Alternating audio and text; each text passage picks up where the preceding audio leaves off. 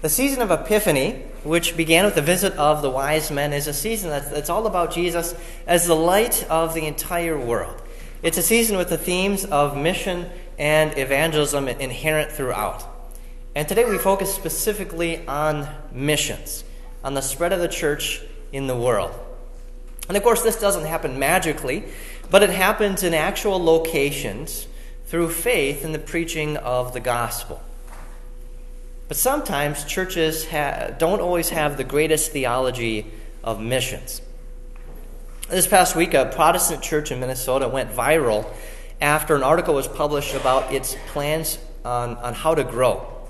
Uh, the newspaper had this title for it Cottage Grove Church to usher out gray haired members in effort to attract more young parishioners.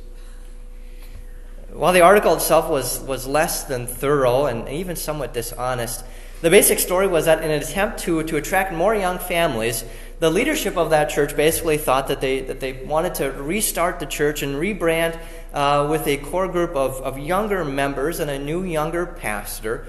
And anyone who wasn't uh, willing to work or help plan that new church was asked to attend their, their larger sister congregation about 15 minutes away. And while their intent wasn't age discrimination, uh, that's in effect what they were doing. Not because they, they tried to get older members to leave, which to be fair, they, they really didn't, but, but because they thought that the only way to grow was through younger families. Their method for missions was to gather together a group of similarly minded uh, and similarly aged group of people uh, to, to grow a church and, and to change it up to be appealing to that specific demographic. And now, it's not unclear that these methods don't work. In fact, if your goal is to grow a church, this is one of the fastest and easiest ways to do it. If you want to grow the church, just rebrand and restart with a, a group of, of, of young, like minded people. But just because it works doesn't mean it's good or even good for the church. Because what usually happens is that when churches employ this tactic to grow, um, they do grow, they, they usually don't reach the lost. But instead, they end up taking from, from existing churches. And it further segregates and polarizes the church. And it might grow the church in, in one place, but overall, it, it, it harms the church because it makes the church into a series of clubs a club that you can join uh, no matter your age, uh, whatever your age is, or, or whatever your, your style or, or interests are, you can find a club for you. And then, of course, what will happen in 30 years when, when that church uh, is now the old and out of date club? It'll be passed by for the latest and greatest thing. There's a theological term for this the theology of glory. People tend to seek out what is glorious or appealing. This is naturally built into us. We want the most impressive, the largest, the fastest, the most beautiful, the youngest, etc. And just think of the great lengths and expense people go to with trying to, to stay young. Getting old is not glorious. But just because something doesn't look glorious doesn't mean it isn't good or that God isn't working through it. A small congregation doesn't look very glorious, but that doesn't mean it isn't good. Paul's letter to the Romans bears this in mind and is, is antithetical to the approach that many churches try. He says, Have the same respect for one another. Do not be arrogant, but associate with the humble. Do not think too highly of yourselves. And we might add in, have the same respect for the elderly, for the middle aged, for the young. Do not be arrogant, but associate with the humble. Associate with the old, with the young, with the disabled, the insecure, the lonely, the weak, the sick the different than you and me. How foolish and weak and unglorious would a church look if it was made up of people on the fringes of society, everyone that our society considers unimportant, if they made up the church? In our gospel lesson, we see some of these people come to Jesus. First, a leper comes to Jesus, and he falls down on his knees, face to the ground, worshiping Jesus. Lepers were the prime example of the outcasts of society, people you wouldn't want in your group. Lepers were shoved together in, in colonies uh, because they were considered unclean, and no one, wanted to, uh, no one wanted to catch their disease, even though it wasn't contagious. Um, but no one in their right mind would, would even associate with, with a leper, let alone go near or talk to them. And if you were a leper, the, the social pressure and shame that you would feel by simply stepping out into society uh, would be enough to, to tear you apart and, and send you running back to your own uh, little colony, your secluded little club. Matthew says that a large crowd or large crowds are following Jesus. But the leper's faith is not in what all these people will think of him, but his faith is set on Jesus. And he goes right through them and he says, Lord, if you are willing, you can make me clean. And Jesus does the unthinkable. In front of all the crowds, all these people, Jesus stretches out his hand and touched him, saying, I am willing. Be clean. And next, Jesus enters Capernaum, and a centurion comes to him. Now, to the Jews of, of whom Jesus is one, a centurion would be one of the enemies. They are a commander of a hundred troops of the occupying enemy forces.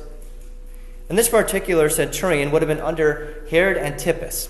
and if you were in Bible study two weeks ago, you, you, you know Herod Antipas as the, as the guy who beheaded John the Baptist. So this man, the enemy, no doubt has a lot of blood on his hands. And he comes to Jesus and he pleads with him, Lord, my servant is lying at home paralyzed and suffering terribly. Now, if you were a Jew, the expectation or false belief really was that, that if you were seriously sick or injured, uh, such as being paralyzed, it meant that you must have done something to earn it. You deserved it. Jesus knows that's not the case. And he says, I will come and heal him. But then this centurion, who has, who has absolutely no reason to revere or respect Jesus, calls Jesus Lord and says, I am not worthy for you to come under my roof, but only say the word, and my servant will be healed. He trusted that Jesus only needed to speak, and it would be done. He didn't need to see Jesus do it because this foreigner, against all odds, had a tremendous faith. So Jesus praises him for his faith and comments on, on these events in a way no one would expect. He says, I tell you that many will come from the east and the west and will recline at the table with Abraham, Isaac, and Jacob in the kingdom of heaven. You got to understand something about table fellowship in ancient Israel. Table fellowship, dining together like this, was reserved for like minded, clean, and good people. This is why Jesus is so often criticized for eating with sinners. But Jesus says that the outcasts, the despised, the rejected, the foreigners, those on the fringe and even outside society, would recline at the table with the patriarchs of Israel and the Christian faith Abraham, Isaac, and Jacob in the kingdom of heaven. And this is a, a revelation, an epiphany about the nature of the church. And it's incredible. The church is one body with many members from the east and the west sinners with their needs for forgiveness met by Jesus. And how does it grow? By the Holy Spirit working faith in the hearts of unworthy sinners. And we confess whenever we pray, Thy kingdom come in the Lord's Prayer, that the kingdom of God certainly comes, or comes when our Heavenly Father gives us His Holy Spirit, so that by His grace we believe His word and live godly lives here in time and hereafter in eternity. St. Paul says part of living a godly life is to not pay anyone back evil for evil. Focus on those things that everyone considers noble. Well, if a church has more than just like minded people, uh, there will be disagreements and people will sin against others. In fact, even where people are similar, people will sin against other people. But notice, Paul doesn't say focus on what you have in common or what you like. Focus on things that everyone considers noble. And what is noble? What is good, advantageous, fitting, beautiful, important? No matter who you are. Forgiveness. Forgiveness is noble. Forgiveness is the reason churches exist. And forgiveness is the reason and, is something that all people have need of. The church is not a nightclub for like minded people, it's a hospital for sinners. The church's mission isn't fulfilled when it tries to market itself to certain demographics or, or cater to people's unique interests. Uh, rather, the church's mission is fulfilled when it diagnoses and reveals the problem of sin inherent in every single person. And when it provides the solution for that problem, the solution of the forgiveness of sins in Jesus.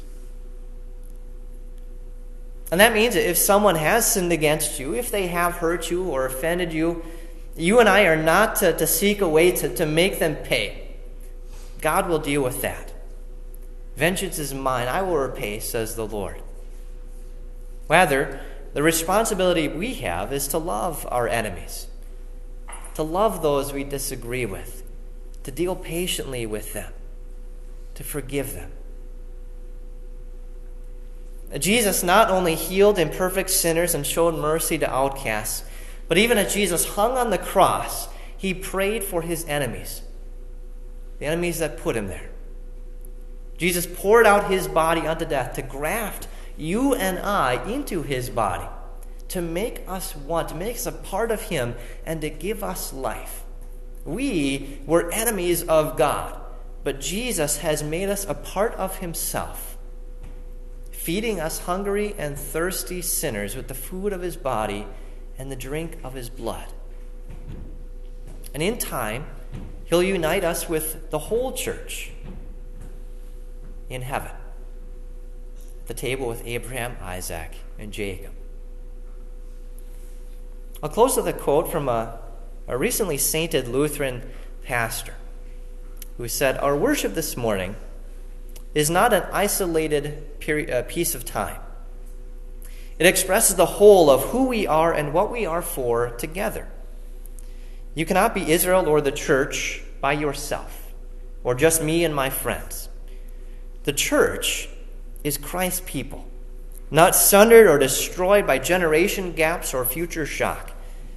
Ponder those glorious genealogies with their funny names and doubtful characters. They proclaim the continuity of God's church and show how the unlikeliest of people are included.